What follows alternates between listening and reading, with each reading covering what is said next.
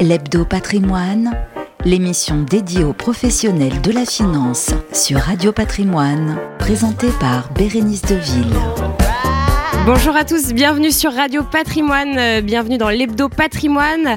On est euh, ravis de vous retrouver. Euh, L'Hebdo Patrimoine, c'est l'émission qui décrypte l'actualité, qui analyse l'actualité économique, financière et immobilière. Alors aujourd'hui, une émission 100% féminine, hein, puisque je suis avec deux femmes en plateau et nous allons parler des femmes, de l'immobilier et des femmes, plus précisément. Alors à ma droite, Alison Janglin, bonjour.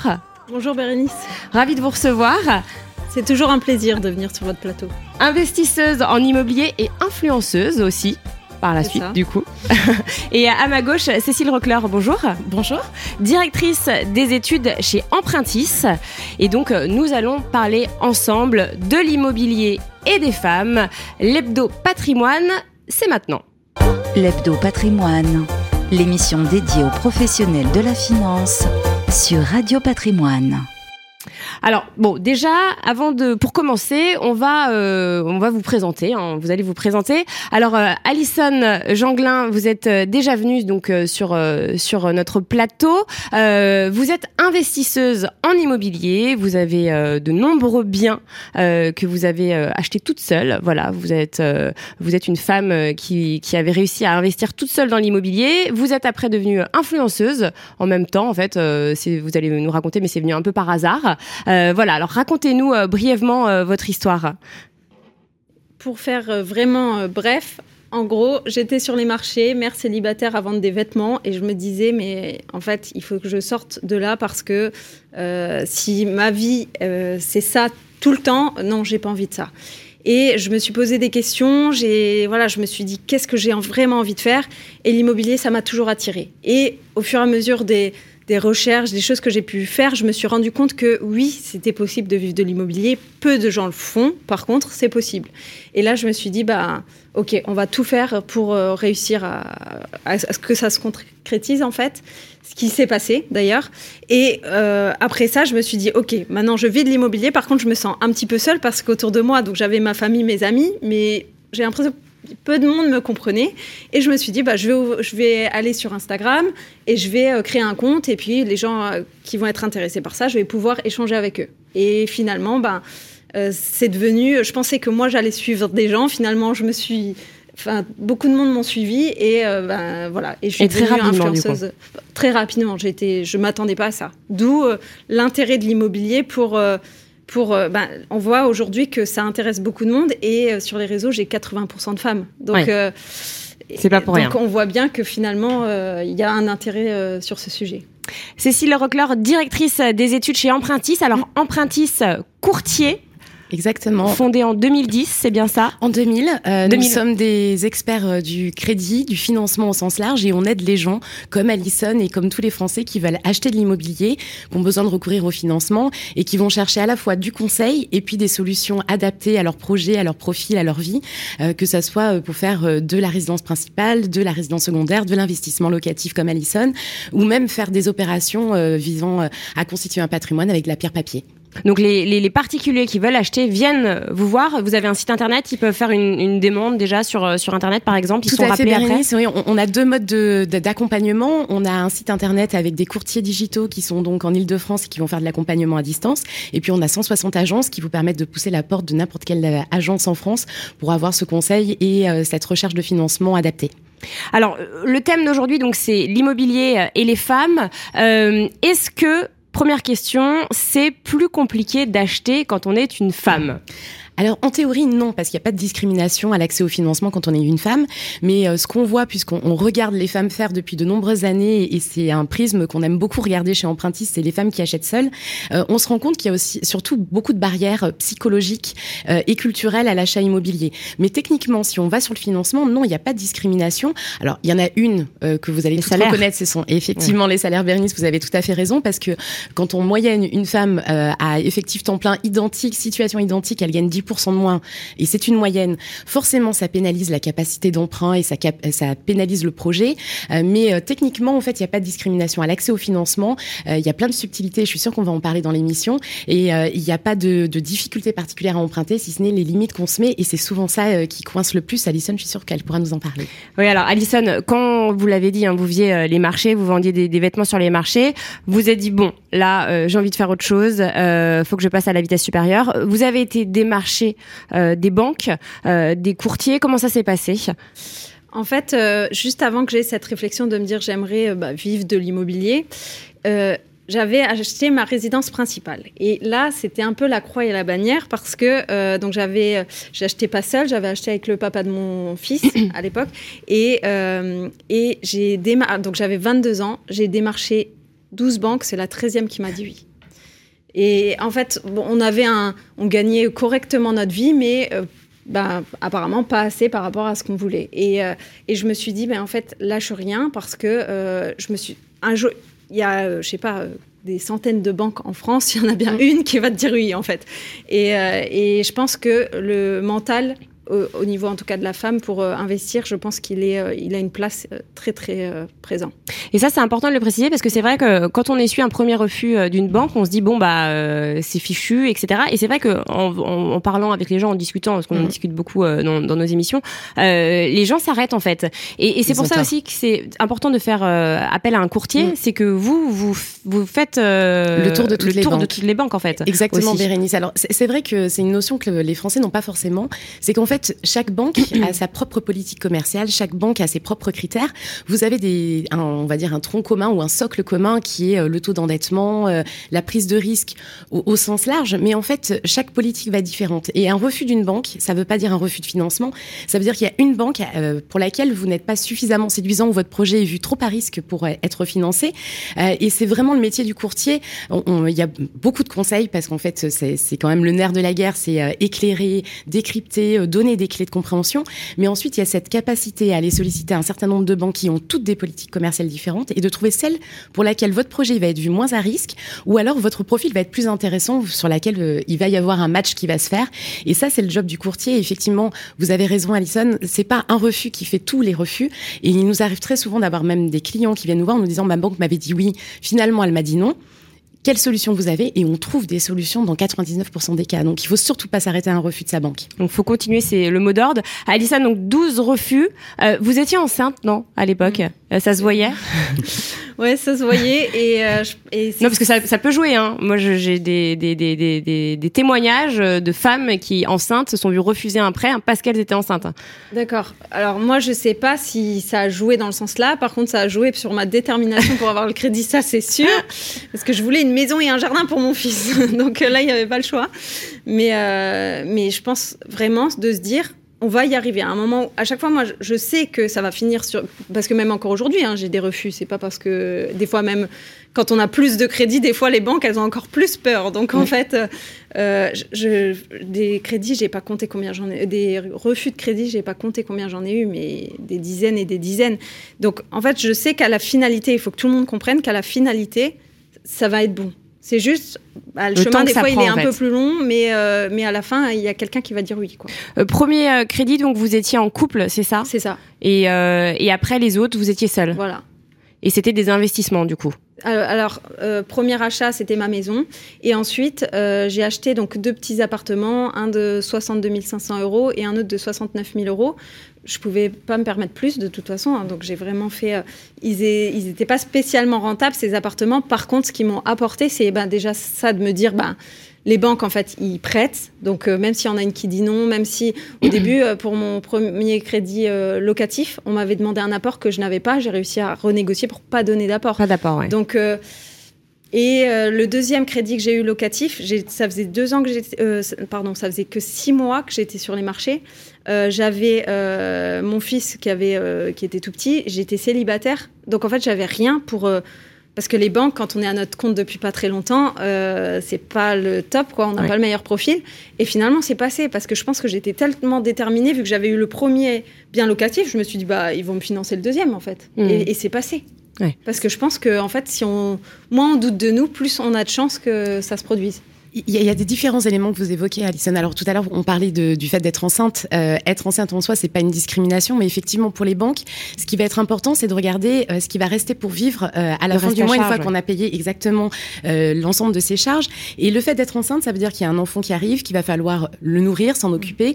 Et donc pour les banques, ça va être un critère supplémentaire à, à prendre en considération. Ça veut dire qu'il faut rajouter, selon les banques, entre 150 et 400 euros par enfant supplémentaire à prendre en charge. Donc ça veut dire que ça reste, ça limite votre reste à vivre et ça veut dire que ça peut être une contrainte de prise de risque pour la banque.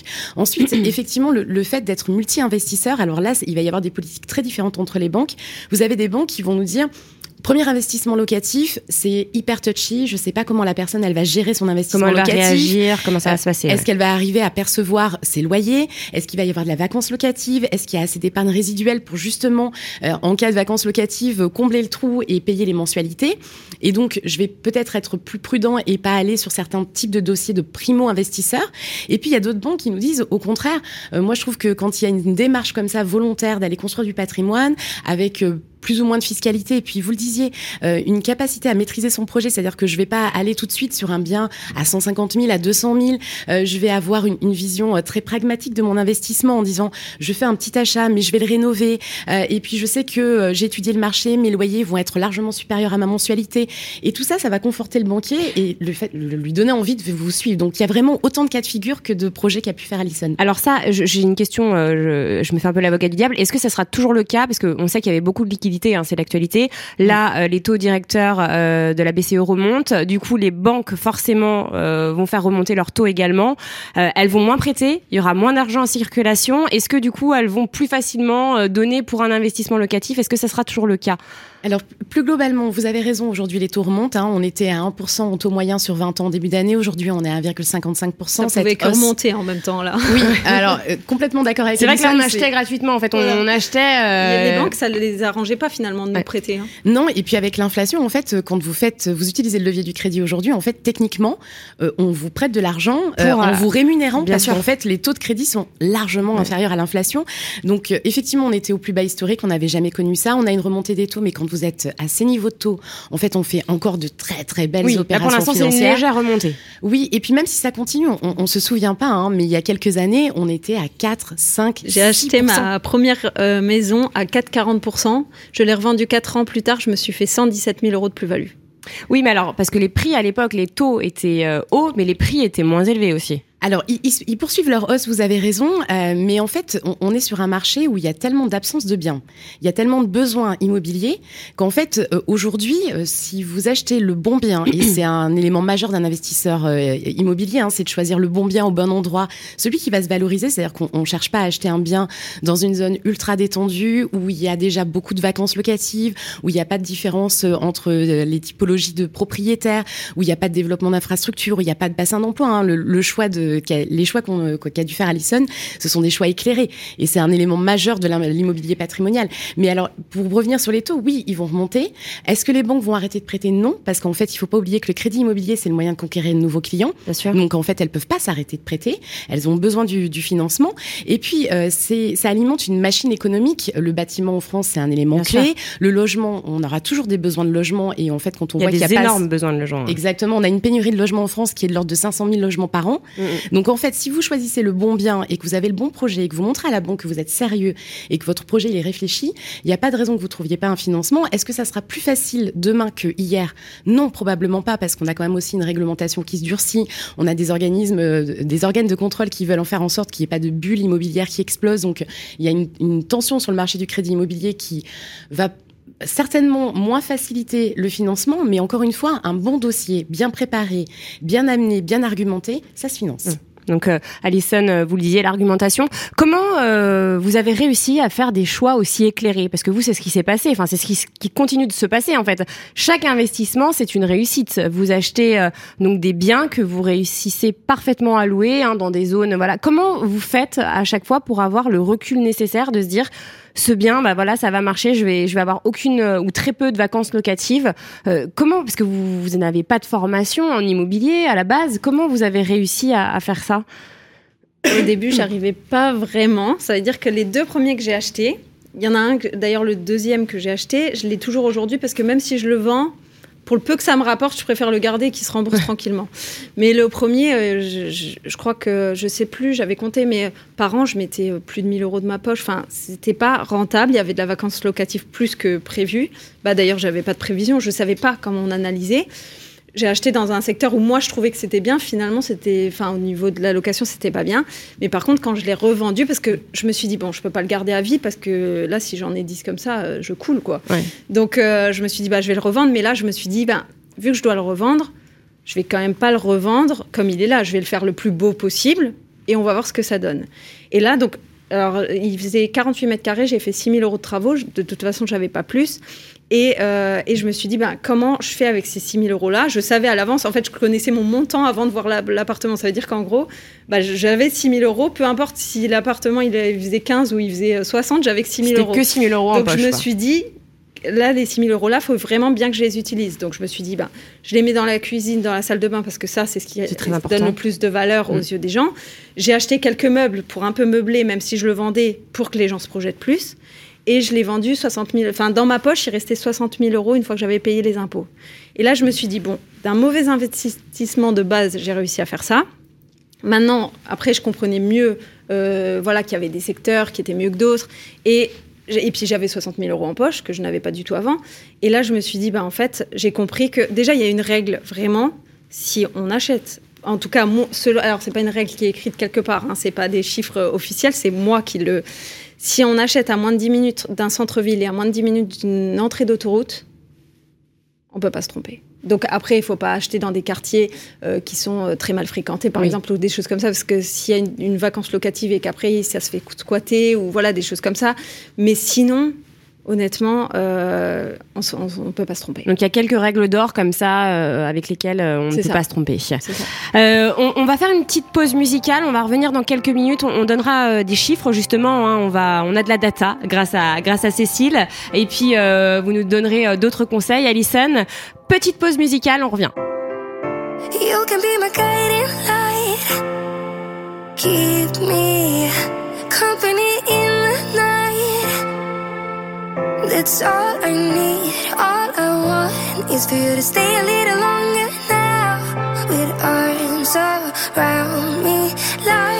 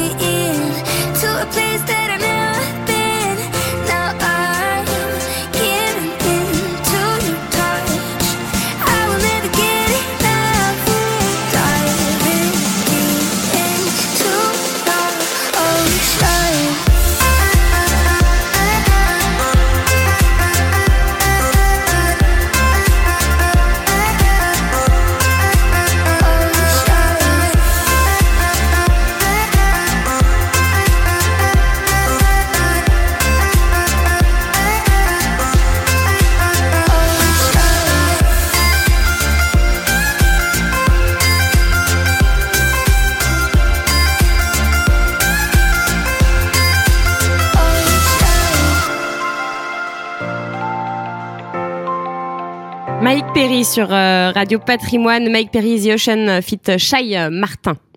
L'hebdo patrimoine. l'émission dédiée aux professionnels de la finance sur Radio Patrimoine. On est de retour, euh, l'hebdo patrimoine 100% féminin, 100% immobilier, l'immobilier au féminin avec euh, euh Alison Janglin et Cécile Rockler, j'allais mélanger les deux. Euh, on parle donc des femmes qui achètent hein, pour elles-mêmes ou pour donc pour une résidence principale ou pour un investissement immobilier. C'est le cas d'Alison hein, qui a qui a réussi en investissant dans plein de biens immobiliers. Euh, Cécile euh, chez Empruntis, comment ça se passe en ce moment euh, Comment ça se passe? Quelle est l'actualité? Qui vient vous voir? Euh, euh alors, alors, toujours beaucoup de Français parce qu'en en plus, euh, avec la remontée des taux, euh, il y a une, forme de pression sur la réalisation des projets parce qu'on on se dit que faut aller vite. Oui, il vaut mieux maintenant que plus tard. En plus, on a une forte contrainte avec le taux d'usure qui est la ligne rouge que les banques ne doivent pas franchir en matière de financement. Donc, ça met beaucoup de pression sur les emprunteurs. globalement, depuis la crise sanitaire, on a beaucoup plus de couples qui arrivent à réaliser leurs projets que de solos. malheureusement, parce qu'on en fait, vous avez euh, une situation qui repose sur un seul revenu euh, quand vous êtes solo et ça crée euh, beaucoup de, contraintes à l'achat. D'abord, ça a forcément limité votre capacité d'épargne donc votre apport. Donc, les banques, elles regardent comment vous êtes financièrement pour réaliser votre projet. Et puis, quand on est à deux, malheureusement, ça reste plus sûr pour la banque d'avoir un salaire qui persiste en cas d'accident de la vie que quand vous êtes solo. maintenant, une fois qu'on a dit que les solos étaient minoritaires par rapport aux couples et que forcément, vu les conditions, ça se durcit pour eux. Euh, on a quand même euh, des femmes qui font euh, l'acte d'achat et elles sont de plus en plus nombreuses. cette année, c'est 43% des solos qui font un achat qui sont des femmes. Et alors, juste les solos représentent combien en termes de pourcentage de... en, gros, entre 40 et 45% en fonction des années.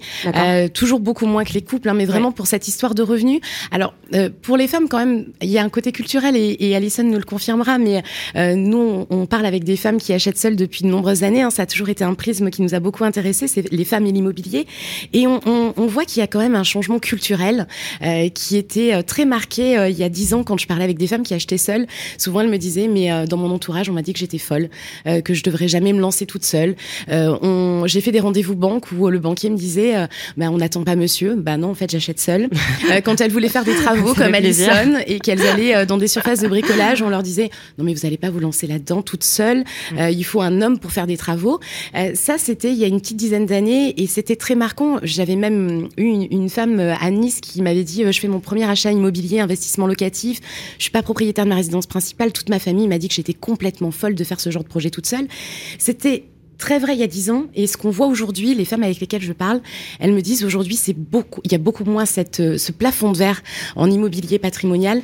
Euh, on, on, sent que les choses elles se détendent et puis nous même on se dit qu'en fait on n'est pas euh, moins doué que les hommes pour faire de l'immobilier et on doit avoir une considération patrimoniale de l'immobilier parce qu'en fait c'est une pierre importante dans la construction de notre vie, dans la protection de nos enfants. Alors là, Alison ne pourra pas dire un le bel exemple. Ouais. C'est vraiment l'immobilier, c'est une valeur refuge, c'est du tangible, c'est quelque chose que vous pouvez euh, construire au fur et à mesure. Vous bénéficiez de l'effet de levier dont on parlait euh, avant la pause, qui est euh, le taux de crédit.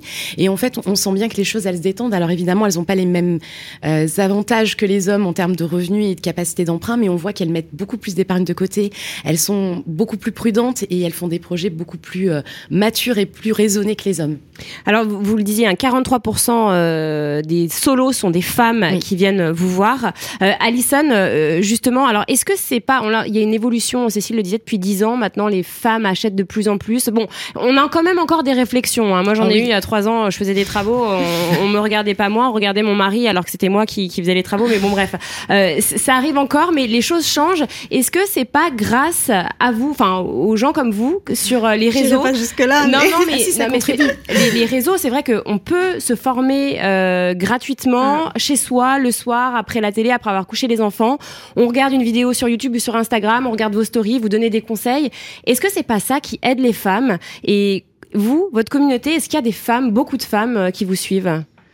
Pour le coup, il y a vraiment beaucoup de femmes qui me suivent. Ça, je m'y attendais pas. Un jour, je vais regarder les stats, mais par hasard. Enfin, pas. Et je vois quasiment 80%, 78% de femmes qui me suivent. Et là, je me dis, waouh, les choses commencent à changer parce qu'au tout début, euh, que j'étais sur Instagram, on était à peu près à 60% d'hommes. Et le temps, plus le temps a passé, et finalement pour en arriver là aujourd'hui.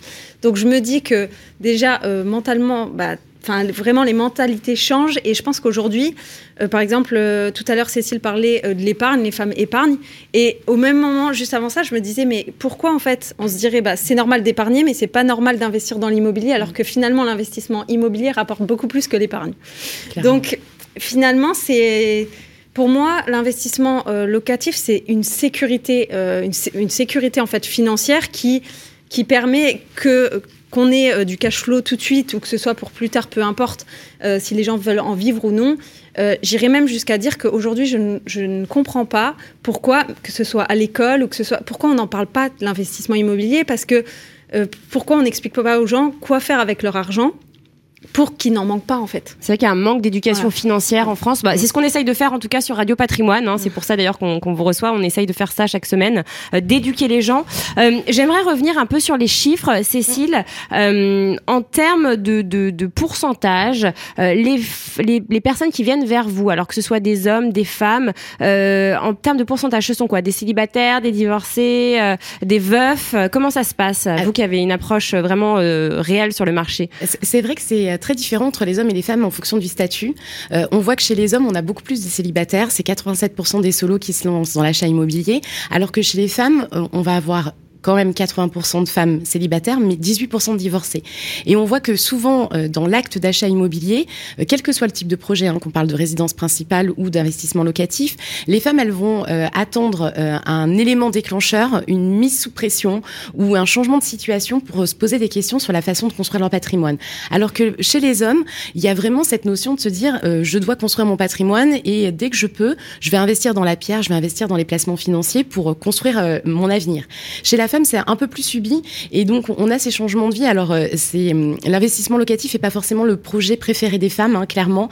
Euh, on a encore du boulot, euh, Alison, pour, pour leur faire passer le message. Parce que souvent, elles préfèrent mettre un toit au-dessus de la tête de leur famille.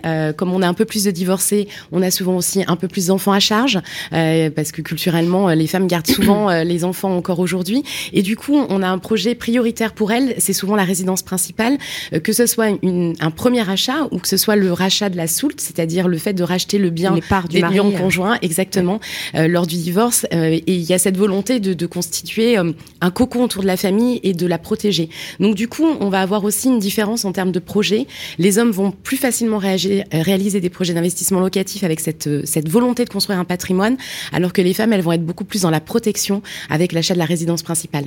C'est intéressant là ce que vous disiez, l'aspect psychologique, la mise sous pression. Les femmes achètent quand elles sont mises sous pression. Alison, est-ce que c'est ce qui s'est passé pour vous moi, c'est un peu ce qui s'est passé, c'est que premier achat, c'était avec le papa de mon fils, notre résidence principale, hein, comme Cécile le disait, c'est exactement ça. C'est, c'est dû certainement au fait que j'avais mon fils. Et donc c'est une certaine mise sous pression aussi, c'est l'envie bah, d'acheter un toit pour son fils en fait. C'est exactement ça. Et euh, parce que, alors la location, normalement, c'est ce qu'on conseille hein, quand on veut investir dans l'immobilier pour euh, le taux d'endettement, pour tout ça. Maintenant, moi, je suis pas passée par cette case-là parce que je ne savais pas, en fait, euh, tout simplement que c'était mieux de faire à l'inverse. Et je pense que c'est exactement ce que Cécile disait. J'ai commencé à investir dans l'immobilier au moment où je me suis séparée du papa de mon fils. Parce que là, on se dit, j'ai plus le choix. Il n'y a pas de filet de sécurité en dessous si jamais en fait il se passe quelque chose, on est seul. Et d'un côté, on n'a plus envie qu'il y ait ce filet de sécurité aussi. On, on, a envie, enfin, on a envie de le fabriquer nous-mêmes en fait. Et du coup, c'est l'immobilier qui permettait ça. Et moi, le jour-là, je me suis dit, mais en fait, faut dépendre de personne, faut avancer, faut parce que pour se sentir libre, en fait, tout simplement, et que ce soit pas les finances, en fait, qui dictent notre vie. Est-ce qu'on doit rester en couple ou non? Est-ce que si on, on, doit partir, si on veut partir, il faut qu'on puisse le faire, en fait. Et, et, ça, je trouve ça remarquable dans votre discours, c'est vraiment cette notion de dire aux femmes, vous pouvez le faire, vous pouvez être seule, vous pouvez être indépendante, vous pouvez euh, investir, réussir votre vie, devenir riche toute seule, euh, sans avoir besoin d'un homme. Euh, euh, et c'est vrai que c'est, on casse les codes en quelque sorte. Et clairement, et, et on, mais on voit que les, les, choses elles changent beaucoup. Enfin, moi j'ai eu beaucoup de femmes à, en sortie de crise sanitaire euh, qui avaient des projets avec des conjoints. Euh, les couples ont splitté parce que on s'est retrouvés confinés. à 24 pour aimer la personne. Hein. Et, et, là du coup il y a des couples qui n'ont pas tenu. Et, j'avais des, des, jeunes femmes, hein, des femmes qui avaient moins de 30 ans, qui me disaient en fait on avait un projet immobilier avant, on s'est séparés et en fait je me suis dit mais il faut que je continue seule parce qu'en fait mes projets ne s'arrêtent pas, la construction de mon patrimoine ne s'arrête pas et en fait je mène mon projet seul.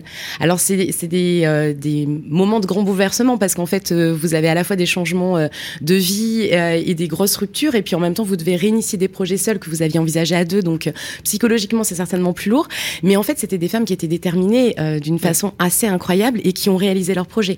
Aujourd'hui en fait je pense que les femmes sont leur pire ennemi parce qu'en fait on, se dit qu'on peut pas le faire alors qu'en fait on a toutes les clés pour le faire et la construction patrimoniale ça n'a pas de sexe. Euh, une chose que j'aimerais euh, soulever avec vous, l'apport. Euh, l'apport est plus gros chez les femmes. Les femmes, les femmes épargnent plus que les hommes, c'est ça? C'est c'est assez hallucinant d'ailleurs parce qu'en fait elles ont des revenus inférieurs aux hommes et on, parle en gros de 400 euros en moyenne pour un emprunteur euh, solo femme versus homme. Qui est énorme. Oui, alors bah on est de l'ordre de, de, quasiment 20% d'écart de REM entre entre ceux qui passent à l'action côté homme et côté femme.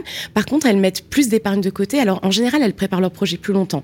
Euh, elles savent que ça va nécessiter des sacrifices et c'est ce que nous disaient les femmes qui avaient euh, qui avaient initié le projet, c'est que elles savaient qu'il fallait du temps, il fallait mettre de l'argent de côté. Elles se sont serrées la ceinture et elles ont mis l'épargne de côté. Alors l'écart, il est pas non plus dingue. Hein, euh, enfin, les revenus, on a 500 euros d'écart en moyenne par mois, mais par contre sur l'apport, on va avoir aux alentours de 3000 euros. mais en fait, là aussi, ça prouve une détermination et une capacité à préparer un projet. Et elles ont raison parce que ça, c'est clé dans l'analyse du banquier. Si j'ai des revenus euh, qui sont euh, tenus, euh, si j'ai des charges maîtrisées et que je suis capable de démontrer au banquier que ma gestion financière elle est irréprochable, que même si c'est difficile, je mets de l'argent de côté tous les mois, c'est que je suis en capacité de gérer un investissement locatif, de changer la, la, chaudière qui tombe en panne, de participer aux charges de copropriété en tant qu'investisseur. Et en fait, c'est ça que le banquier va regarder, c'est la solidité du dossier et la capacité à faire front quand il va y avoir des difficultés. Donc plus vous êtes en capacité d'épargner et à démontrer que vous avez une gestion financière irréprochable, plus vous avez de clés pour euh, remporter le, le crédit. C'est la fin,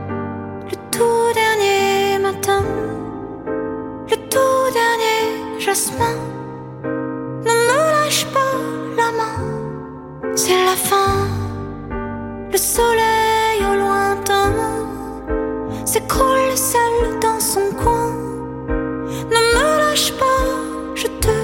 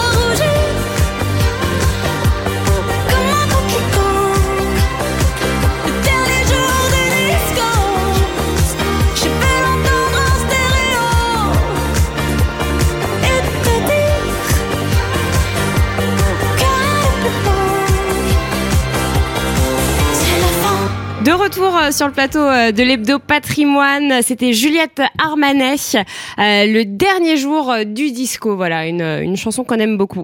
L'Hebdo Patrimoine, l'émission dédiée aux professionnels de la finance sur Radio Patrimoine.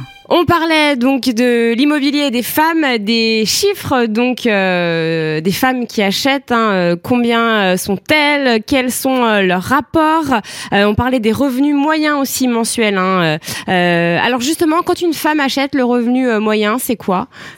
De, 4000 euros en moyenne, quand pour un homme c'est 4005. Donc ça fait euh, une, une, différence significative sur la capacité d'emprunt. C'est ce qui va beaucoup jouer sur leur euh, capacité à investir. Euh, et pour compenser, elles vont mettre un peu plus d'épargne de côté que pour les hommes. On voit aussi qu'en matière de, de taux d'endettement, elles ont tendance à être beaucoup plus prudentes que les hommes. Elles vont limiter leur taux d'endettement. Elles vont faire en sorte de garder des marges de manœuvre budgétaires. Et c'est certainement aussi pour ça qu'elles arrivent à séduire les banquiers. C'est qu'on voit bien qu'elles ont un profil extrêmement prudente. J'épargne plus, je prépare plus. Mon dossier il est vraiment solide. Et puis je montre au banquier que je garde des marges de manœuvre, que je ne serai pas en difficulté parce que faut se rappeler que l'élément clé hein, pour le banquier pour vous attribuer un crédit, alors même si on parle d'investissement locatif et que les loyers ont un point important dans le remboursement de la dette, il y a quand même le besoin d'avoir un, un, emprunteur qui est solide et qui va en cas de vacances locatives se ne pas se retrouver en difficulté. Puis il y a un élément, alors parce que Alison fait des travaux et qu'elle rénove. On va en parler, ouais, justement. Bah, allez-y, allez-y, non, dites.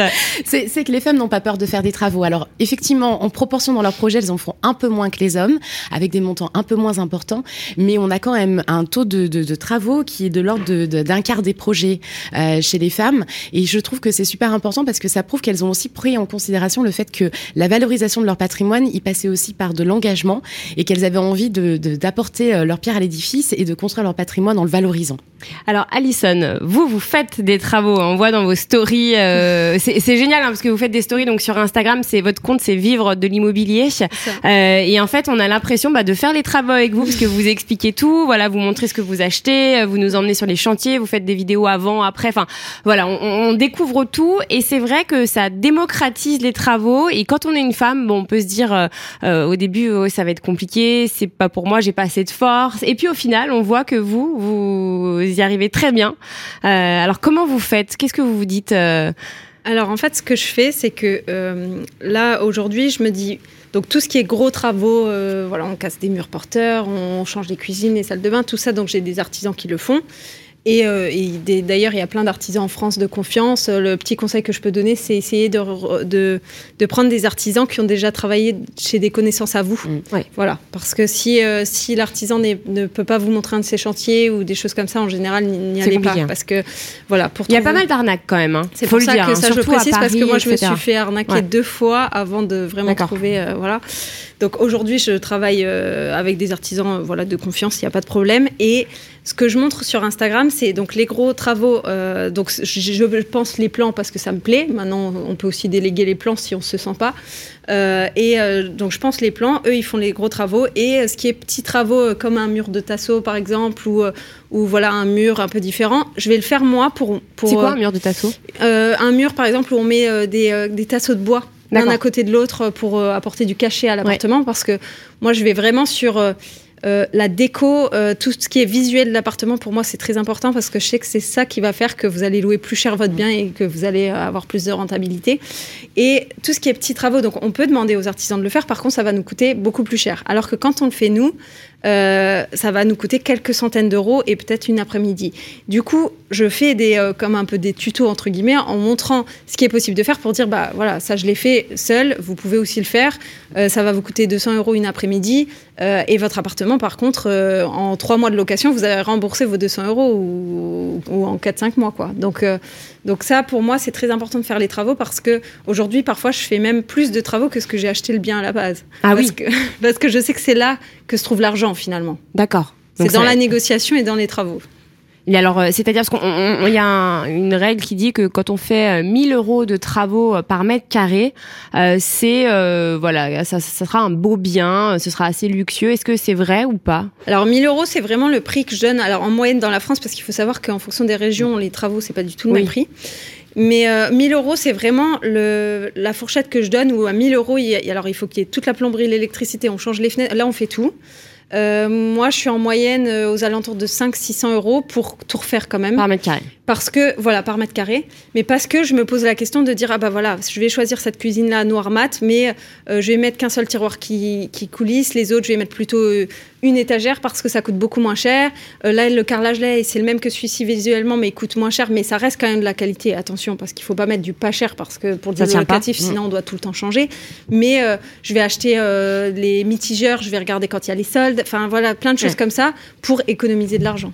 C'est vrai que quand on fait du locatif, acheter pas cher, c'est pas bien parce qu'au final, on achète plusieurs fois. Vaut mieux investir dans des matériaux de qualité, un peu plus cher, et on est sûr que ça va tenir euh, C'est ça. 5, 10 ans. Dans ma famille, j'ai toujours entendu on n'a pas les moyens de payer pas cher. Parce que quand on paye pas cher, finalement, ça nous coûte beaucoup plus cher que si à la base on avait pris quelque chose de qualité. Ouais. Donc, euh, euh, vraiment, il y a des choses, bah, comme par exemple les mitigeurs, c'est vraiment un exemple. Quand on prend du pas cher, Ouais. tous les ans, faut les rechanger. C'est vrai. Donc, euh, ça, et ça, je sais par exemple que c'est une dépense ou euh, par, ex- par exemple aussi les meubles de salle de bain. Moi, j'ai arrêté de prendre les meubles de salle de bain à 80 euros. Soit euh, je prends des plus chers, soit je fais faire même des meubles de salle de bain en carrelage. Ça me coûte plus cher, au moins 3 ou 4 fois le prix. Par contre, une fois qu'il est fait, Vous êtes tranquille. il n'y a plus de problème. Euh, Cécile, qu'est-ce qu'il en est de l'enveloppe travaux du coup euh, des hommes par rapport aux femmes? Alors du coup, on- a effectivement euh, un- à peu près une, une, euh, une part de projets qui sont à peu près équivalentes, mais si on regarde dans le détail, en fait, euh, on va avoir des femmes qui vont faire en moyenne euh, 4 à 5 000 euros de travaux en moins euh, dans le bien euh, dans lequel elles investissent. Donc euh, on n'est pas non plus là euh, sur des, des montants euh, qui sont très très différents, mais euh, moins de 55 000 euros pour les femmes et quasiment 59 000 pour les hommes. Euh, ça prouve qu'il y a quand même aussi une, une volonté des femmes d'améliorer le bien, comme elle, le, comme Alison le dit euh, euh, tout de suite. C'est il y, a- cette volonté de valoriser le patrimoine. Il y a, il y a cette notion euh, que pour louer.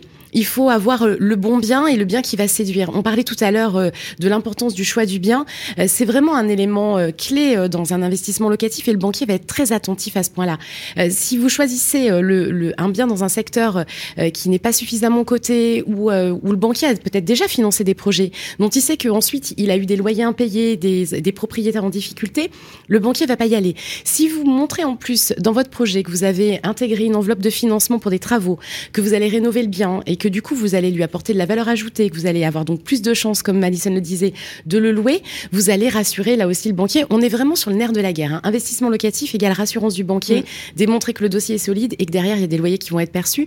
Et ce qui est top, c'est que les femmes, elles ont de moins en moins peur de faire des travaux. Euh, on le disait tout à l'heure, euh, il y a quelques années, et encore vous, Bérénice, vous le rencontriez il y a pas si longtemps que ça, euh, il y avait quand même quelques barrières aux travaux réalisés par les femmes. Aujourd'hui, on a quand même plein de moyens, plein de tutos, plein d'influenceurs qui nous expliquent, comme Alison, comment faire les choses.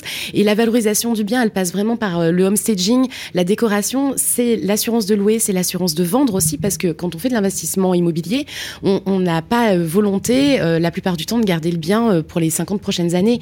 On n'est pas dans un achat de cœur, on est dans un achat de raison, dans un investissement. Donc il y a bien un jour où on va vendre le bien. Alors si vous êtes dans des, des dispositifs fiscaux d'accompagnement comme du Pinel, vous vous posez pas trop la question parce que vous achetez du neuf. Mais on voit bien qu'avec la pénurie de biens dans le neuf, il y a de plus en plus de biens dans l'ancien. C'est là qu'il y a des possibilités de faire aussi des plus-values parce que vous allez rénover et vous allez euh, donner du cachet à un appartement qui était peut-être encore dans son jus ou qui avait besoin euh, d'un coup de jeune.